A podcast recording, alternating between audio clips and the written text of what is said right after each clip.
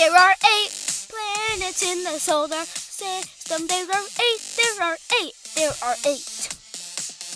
Mercury, Venus, Earth, Mars, Mars, Mars, Mars, Jupiter, Saturn, Uranus, and Neptune, Neptune, Neptune, Neptune. There are eight planets.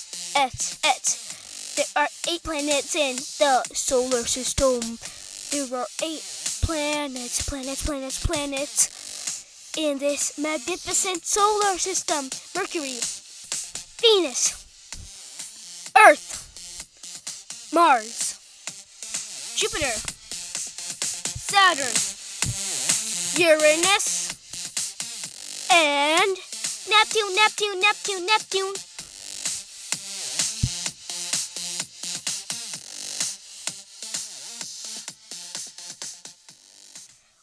Welcome to this part of the Planets of the Solar System series for Spectacular Science. I'm your host Akshay, and on Spectacular Science, it's all about science.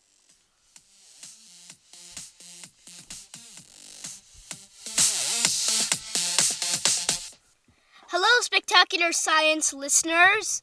Today we are talking about Mars, the red planet. Mars is a terrestrial planet, just like the Earth. It's made up of rocks and metals. The reason Mars is called a red planet is because its soil is red.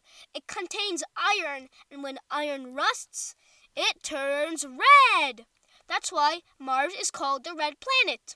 If you want to learn more, check out our blog post about Mars. We'll post it in the episode notes. Now, let's talk about some studies that are happening about Mars right now. There's studies at NASA that are that are suggesting that Mars could support microbial life or could have supported microbial life. Even though it's a little too harsh to live on right now, scientists think that in the past Mars would have a similar climate with Earth. Weird, right? Microbial life, just like in Venus. Mars is a very special planet because it could be our next home. Scientists are working on a mission that will send the first human to Mars. If it works out, we may be colonizing Mars in the future. Only time will tell. And now, it's time for the Super Showdown! In one corner, let's give it up for our home planet, Earth. In another corner, let's give it up for the red planet, Mars. Let's begin this super showdown. Mars has a very thin atmosphere that can't support life. Earth has a pretty thick atmosphere that protects the life on it.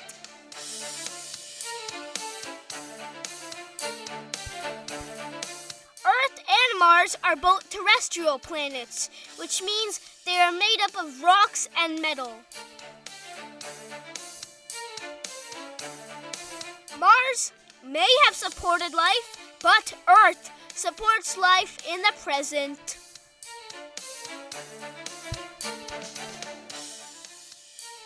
That's it for this Superpower Showdown!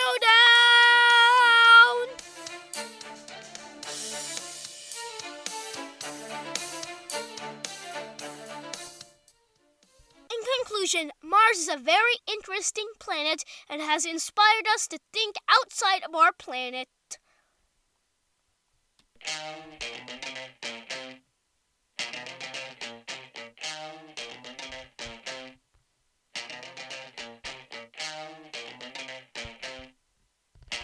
Thank you for listening to this episode of Spectacular Science.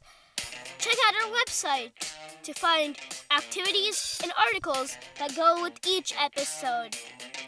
If you haven't listened to any of our past episodes, please check them out. Go to spectacularsci.com slash episodes. There you can find all of our episodes in season one.